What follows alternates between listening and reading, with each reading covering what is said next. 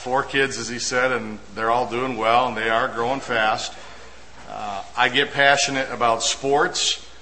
Um, I, I was at a conference all day yesterday in Buffalo at the Faith Fellowship Church, and the man who was the pastor of that church was a goalie for the Philadelphia Flyers for 10 seasons. And then he coached for five years and then got called into the pastorate. He is an outstanding Bible teacher. Bob Froese is his name. And uh, he pulled me aside and just introduced me to all the all of the people that were there. And he made the comment he goes I really like this guy because he does the sports on family life. And Bob obviously is still into the sports. I do get passionate about sports. I I, I think there's much to learn from that. I love watching my kids play in sports. I also love the Word of God. It is an honor and sometimes a very scary privilege to take the Word and to try to teach it to others. Um, there are different passages in the Bible where the Apostle Paul makes it very clear that he is concerned that not so much that he doesn't look bad, but that he doesn't really mess up what God is trying to say through His Word. It's an awesome responsibility. And uh, I've prayed over this message and I've studied over this, and uh, Lord willing, um, I'm not going to embarrass our Savior this morning. 2 Timothy chapter 4, let's, let's start at verse 1. In the presence of God and of Christ Jesus, who will judge the living and the dead? And in view of his appearing in his kingdom, I give you this charge preach the word, be prepared in season and out of season, correct, rebuke, and encourage with great patience and careful instruction. We're going to focus on these next few verses. For the time will come when men will not put up with sound doctrine. Instead, to suit their own desires, they will gather around them a great number of teachers to say what their itching ears want to hear. They will turn their ears away from the truth and turn aside to myths. But you keep your head in all situations, endure hardship, do the work of an evangelist, discharge all the duties of your ministry. I worked in Kansas City with Youth for Christ several years ago, and as I was going over this particular passage, my mind went back to a particular moment where I had the opportunity, my immediate supervisor and I had the opportunity to debate a homosexual minister on live closed circuit television in the greater Kansas City area. And it was really interesting after meeting this guy and talking with him and actually debating him. And, and when you look at the actual tape of the debate, Mike, my partner, and I, I, I think we really fried the guy as far as the whole issue. I mean, he was trying to say the Bible says it's perfectly permissible to live this lifestyle. And where he gets that, it was amazing how he took scripture and, and tried to twist it. But it was interesting afterwards, I got talking with this guy and I said, So you are a pastor? He said, Yes, I am. And your church is in Kansas City? He goes, Yep, it's the Metropolitan Baptist Church. I said, How many people attend your church? He looked at me, he goes, We started very small, but we've grown. I said, Well, okay, how many? He said, We have over a thousand people attending now.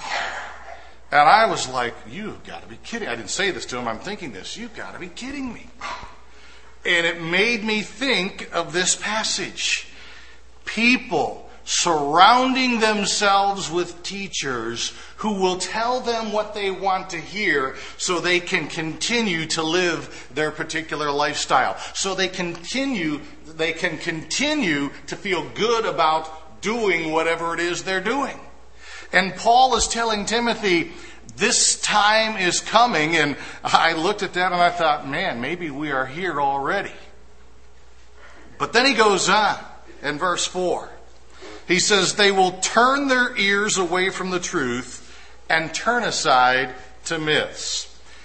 Two times, Paul uses the word turn, but they are very different turnings. And I want to I want to explain this to you.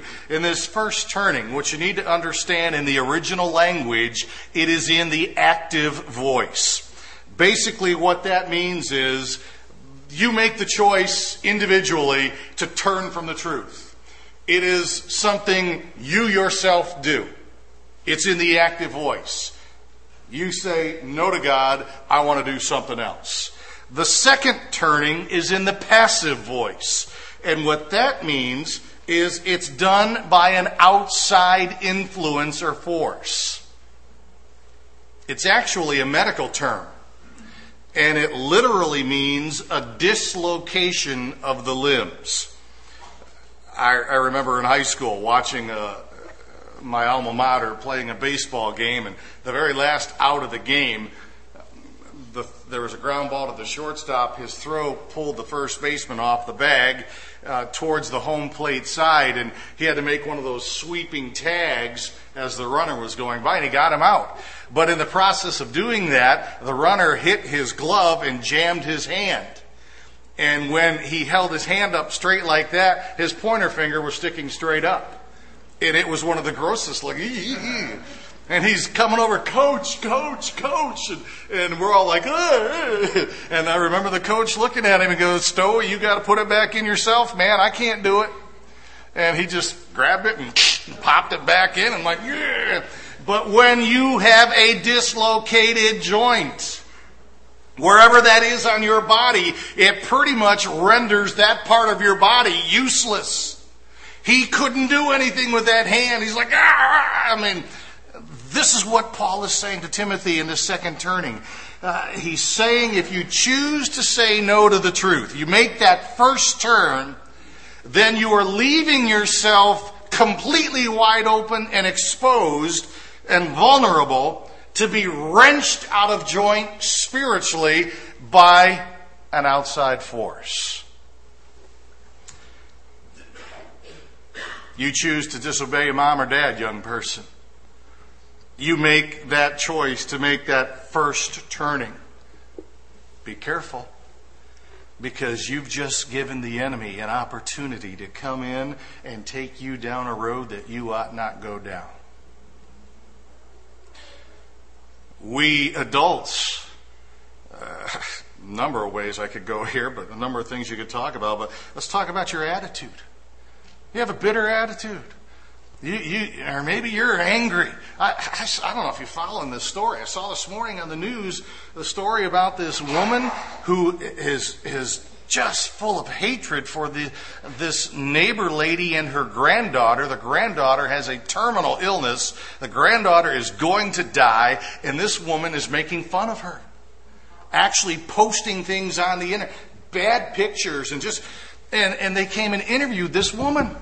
And the interviewer said to her, I don't get this. What do you hope to get out of doing this to this girl who's going to die? And she just looked at the interviewer and she said, personal satisfaction. And I thought, holy cow, there's someone who's angry. There's someone who has a really lousy attitude. And when we allow something like that, we not allow, we choose to do something like that in our own lives, look out. You've made the first turn. And you've left yourself left yourself wide open to maybe start doing something you'll later regret in life. Notice though about this these two turns. The influence of the enemy does not occur until after I choose to make the first turn. So, in other words, if I say no to God, I choose to disobey His word, it will make me vision impaired, judgment impaired, hearing impaired, things that normally I would consider to be wrong or bad, or I think I will never, ever, ever do that, begin to take on a brand new appearance. A good friend of mine when I was a teenager, Christian guy, was talking with him one day and he was telling me a movie he was going to go see. And I hadn't seen the movie, but I knew about the movie. And I remember looking at him and I said his name and I said, doesn't that movie have a lot of skin in it?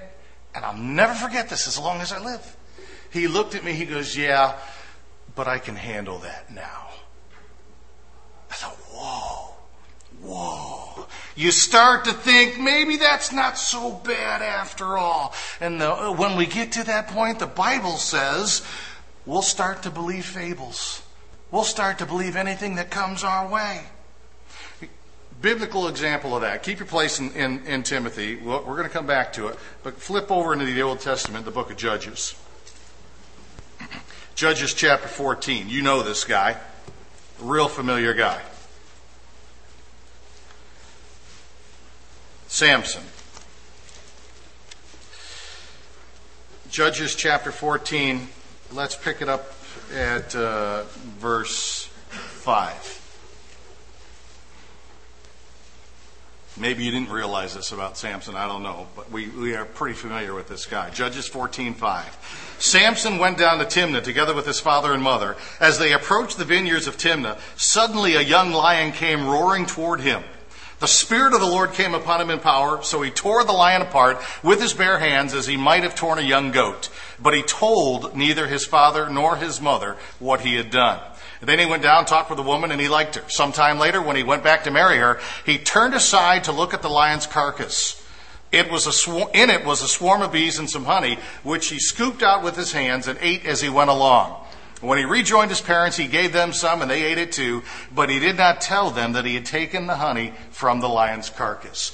Now, Samson was a Nazarite by birth, and you probably know this. Uh, they had three vows that they were to keep for their entire life. Number one, they were not to drink any wine. Number two, they were never to touch any unclean thing. And number three, the one we usually remember because of Delilah, they were never to get their hair cut. The three vows, as a Nazarite, they were to keep for life. In verse 5, we read that Samson, along with his parents, go down to a vineyard. Obviously, his parents continue on or, or go somewhere else because they do not see this whole event and incident with the lion attacking Samson. My first question when I looked at this was, why did Samson stay in the vineyard? Why didn't he continue on with mom and dad? And I started to wonder, did he break the first vow? Bible doesn't tell us. The Bible does tell us he obviously broke the second vow, not to touch anything unclean. Verse uh, 8 tells us that. 8 and 9. You probably know about the third vow.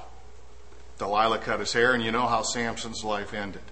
But before we get to the end of his life, I want you to notice something after Samson makes this first turn.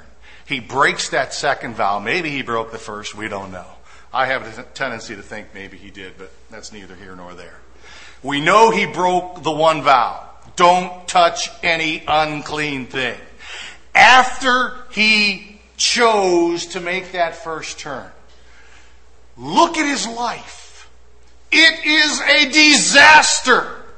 How many of you start following and reading along and we won't take the time to do it? But he gets cocky. He gets arrogant, thinks he can outsmart people. Then he messes up morally. He starts sleeping with prostitutes. He marries a woman he shouldn't have married, and his whole life is a train wreck after making that first turn. Back to Timothy. I think what Paul is trying to say to Timothy is, yes, there's going to be a falling away from the truth. That's coming. People are going to reject the truth, and when that happens, it's hunting season for the enemy. He will cause people to become so impaired with how they look at things. Um, those of us who are trying to live a life of obedience to Christ are going to look at some of these people and think, what are they thinking? How could they even believe this? This came true not too long ago. I don't know if you follow this story or not. Back in June in Batavia, New York. This story ended up hitting the national news. A guy and a girl were caught committing adultery in a public park in the presence of small kids. And I'm reading that, oh, you gotta be kidding me. What are they thinking? Well, that's not the end of the story. I say it hit the national news wires. People began to respond to this whole incident because what happened in New York State, there's still a law in the books that says if you commit adultery, you can be arrested. And the cops threw the book at them. They arrested this couple, threw them in jail. This is what really, really, I just, I was incredulous. 82% of the public who responded to the story that the police arrested this couple for committing adultery were mad. They said, this is not the man and the woman's fault, it's the police's fault. They should have never arrested them for something like adultery. For crying out loud, this is America, not Dubai. I looked at it and I thought, you gotta be kidding me. Things that once looked wrong. You start looking at it in a different way. When you make that first turn. Paul is obviously concerned that Timothy not do that. So we come to verse 5, and he tells Timothy, But you keep your head in all situations some translations say be sober. And basically, what, he's trying to get across to Timothy is you be on your guard. Don't let something creep into your heart and into your life that causes you to start thinking the wrong way. Continually be on the watch. Speaking at a camp in the Upper Peninsula, I remember it was 13 years ago because it was right before my third son was born. And a uh, big church from Grand Rapids, Michigan. Their youth group, their senior high youth group, uh, a third of them had won this week. It was kind of a rewards week for them. We did rock climbing, rappelling, uh, whitewater rafting. It was a fun week, and I was thrilled that I was asked to be the speaker because I got to do all of that stuff too. But when I got to the camp, and I got there before they all bust up from, from Grand Rapids, and I flew into some uh, Iron Mountain, I think it was. I mean, it's the middle of nowhere, up in the Upper Peninsula. There's just not a lot there. I get to the camp, and the kids and the, the youth leaders and everyone, they start arriving. And one of the youth leaders pulled me aside and he said to me, he said, I got to tell you something before you get going this week. I said, okay, what? And he pointed out a guy and a girl in the youth group. He goes, You see that boy right there? And I said, Yeah. And he said, You see that girl over there? And I said, Yeah. He goes, They're brother and sister. I said, Okay. He goes, Their last name is DeVos. And in my mind, I'm thinking, DeVos, I know that name. Why do I know that name? And he says to me, Do you recognize that name? I said, Something tells me I should, but I'm not putting it together. He goes, Well, yeah, you probably will realize it once I tell you. Their grandfather's the dude who started Amway. Their father right now is the president of the company. Mega million, million upon millions of dollars in this family. He said, What you need to understand is that guy and that girl both have full time bodyguards, and they are here now. He said, You will not see them this week. But believe you me, they will see you. So don't do anything stupid. yes, sir. I didn't see them the whole week, but they were there and around the clock, 24 7, they were watching these two kids. This is the idea Paul's trying to get across to Timothy. Continually be on your guard. Not only keep your head in all situations or be sober, but he says endure hardship. Man, uh, difficult times come and they will. That's, that's a fact of life. Weather the storm. Don't throw in the towel. Don't give up. You keep doing what you know you're supposed to be doing. Don't let something come into your life to sidetrack you. I had to chuckle this morning as I pulled in because, and I told her this, I saw Linda Robbins walking in, and I thought, oh, Linda's here. And I said, Linda, I'm going to talk about your boy this morning. She goes, oh, no, you're going to tell the swimming story. I said, yes, I am. Went to a swim meet a few years ago at Bath, and the, Bath hosts this thing. It's called the Fab Four Invitational. and they invite really the big schools, the elite schools from Rochester come down. In fact, during the meet, one kid from Rochester qualified for the U.S. Olympic trials. I mean, outstanding swimmers, uh, the Pittsford Mendon and the Irondequoit schools. But I got to tell you, the most impressive swim of the day, as far as I was concerned, was turned in by Sam Robbins. And some of you know Sam. Not because he was the fastest. No, no. I've never seen this happen before. He's up for his heat in, uh, I think it was the 100 meter freestyle. And everyone else is up on the blocks. The starter sounded the horn. They dove in. When somebody leaves too soon, it's a false start. They will sound the horn again. They did that. Everybody heard it except for Sam and Sam is in the water and he knows he's going against guys who are blistering fast. So he wants to not be embarrassed. He's like, I mean, he's focused. I'm going to do my best swim. And I mean, he is going and go. And everybody, and there, there are a couple hundred, maybe two, three hundred people in that, that, because it was a big meet. It was a big deal. And people are yelling, stop, stop. And Sam doesn't hear him. He keeps swimming. got to the first turn, did his flip turn. He's coming back one of his coaches had the the the, the uh, pool at Bath has a wire that goes across like kind of the middle of the pool. Has the wire dropped down in front of him to stop him because he obviously isn't hearing it. He swam over top of the wire and kept going people in the in the audience are starting to laugh. I mean, they're like, "Whoa, look at that guy!" You know, he got to the second turn. His first lap was done. Did a flip turn. He's going flip turn. He's going back, and people now are starting to yeah, they're starting to cheer for him. Well, the coaches, knowing that he's going to have to redo the swim because they're going to have to start this whole thing over, are still trying to get him to stop. Finally, one of the coaches grabbed one of the lifeguards' flotation device, took it out there, and he threw it, and he hit Sam in the head. And he kept swimming. and now everybody's up cheering, go, go, go. And as he got to the final, probably, I want to say 25 yards, it hit him that nobody else was in the pool. and he kind of picks his head up out of the water, and people are cheering. And he gets this sheepish look on his face, like, oh man, what did I just do? I love that illustration because I think it gets to the crux of what Paul's telling Timothy. When tough times come, maybe something or someone tries to get you to stop. You don't stop. You keep doing what you know you're supposed to do. Don't turn from the truth. Don't listen to the fables. Don't expose yourself to, to the enemy's attack by saying, you know what? I'm going to say no, no to God in this particular area.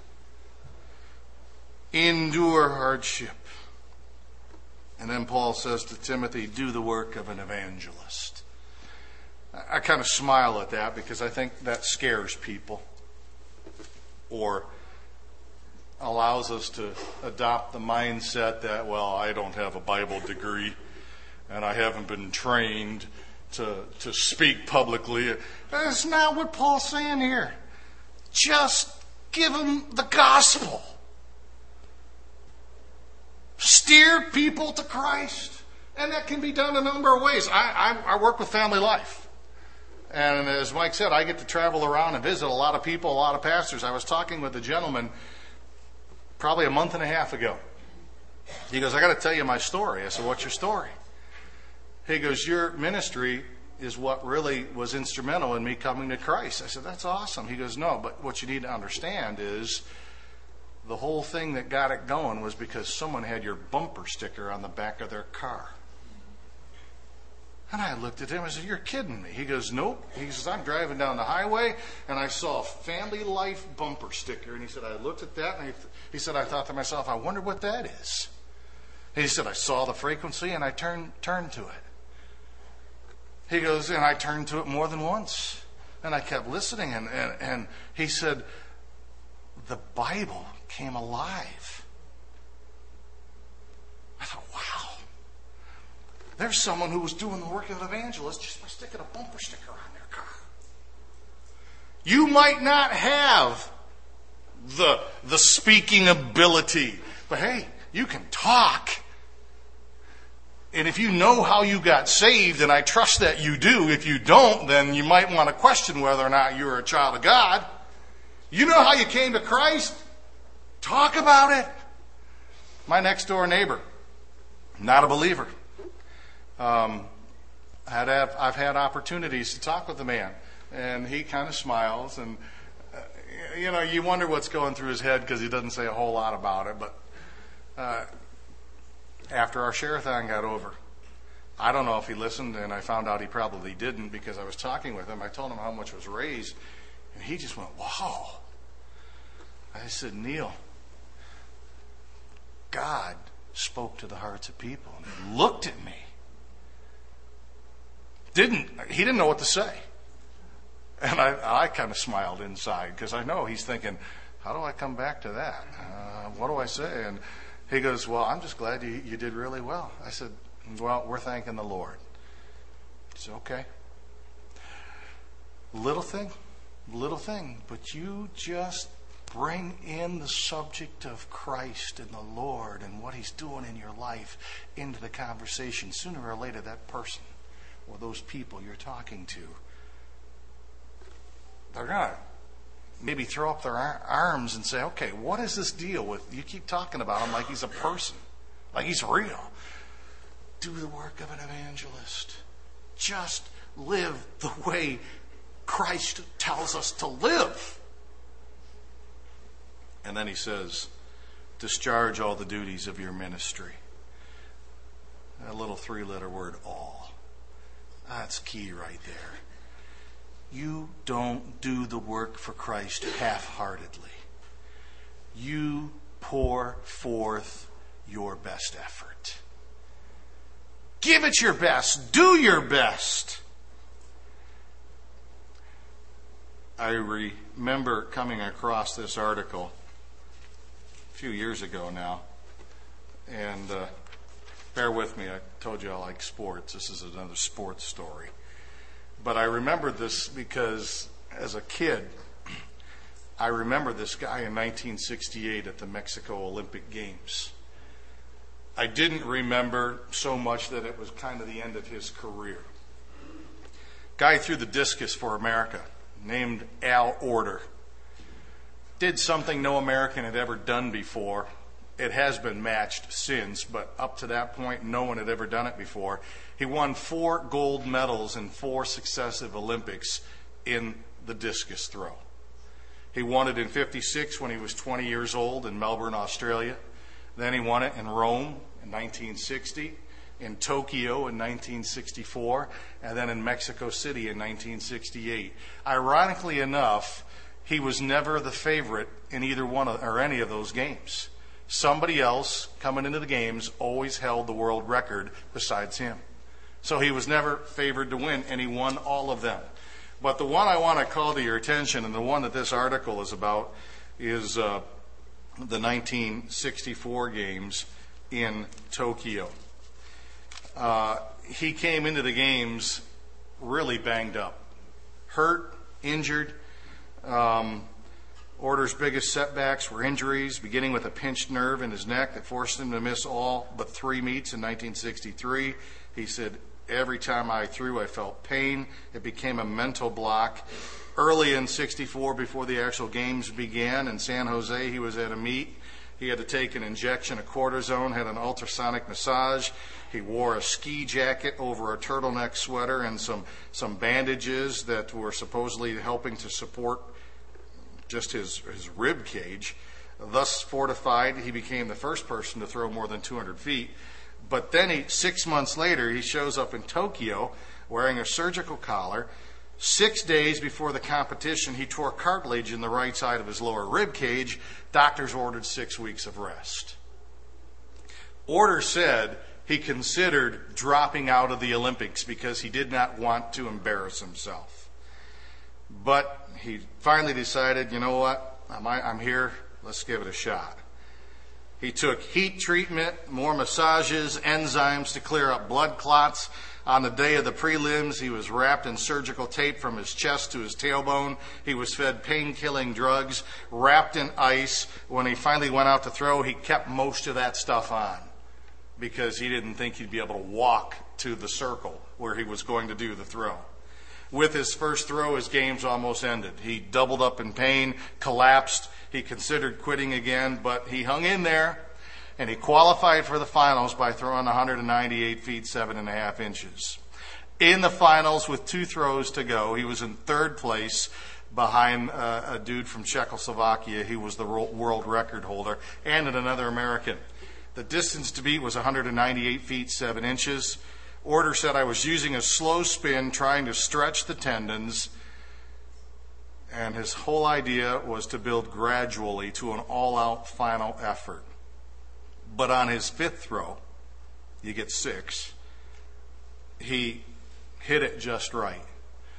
And the discus sailed 200 feet, one inch, and it set a new Olympic record the other two guys failed to match it. Oerter passed on his final throw, happily.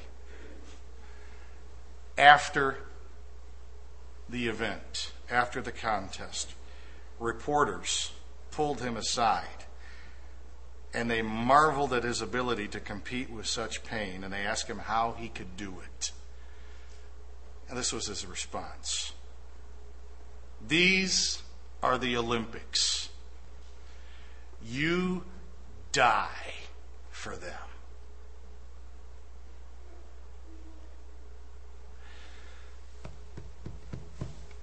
This is the Son of God we're talking about.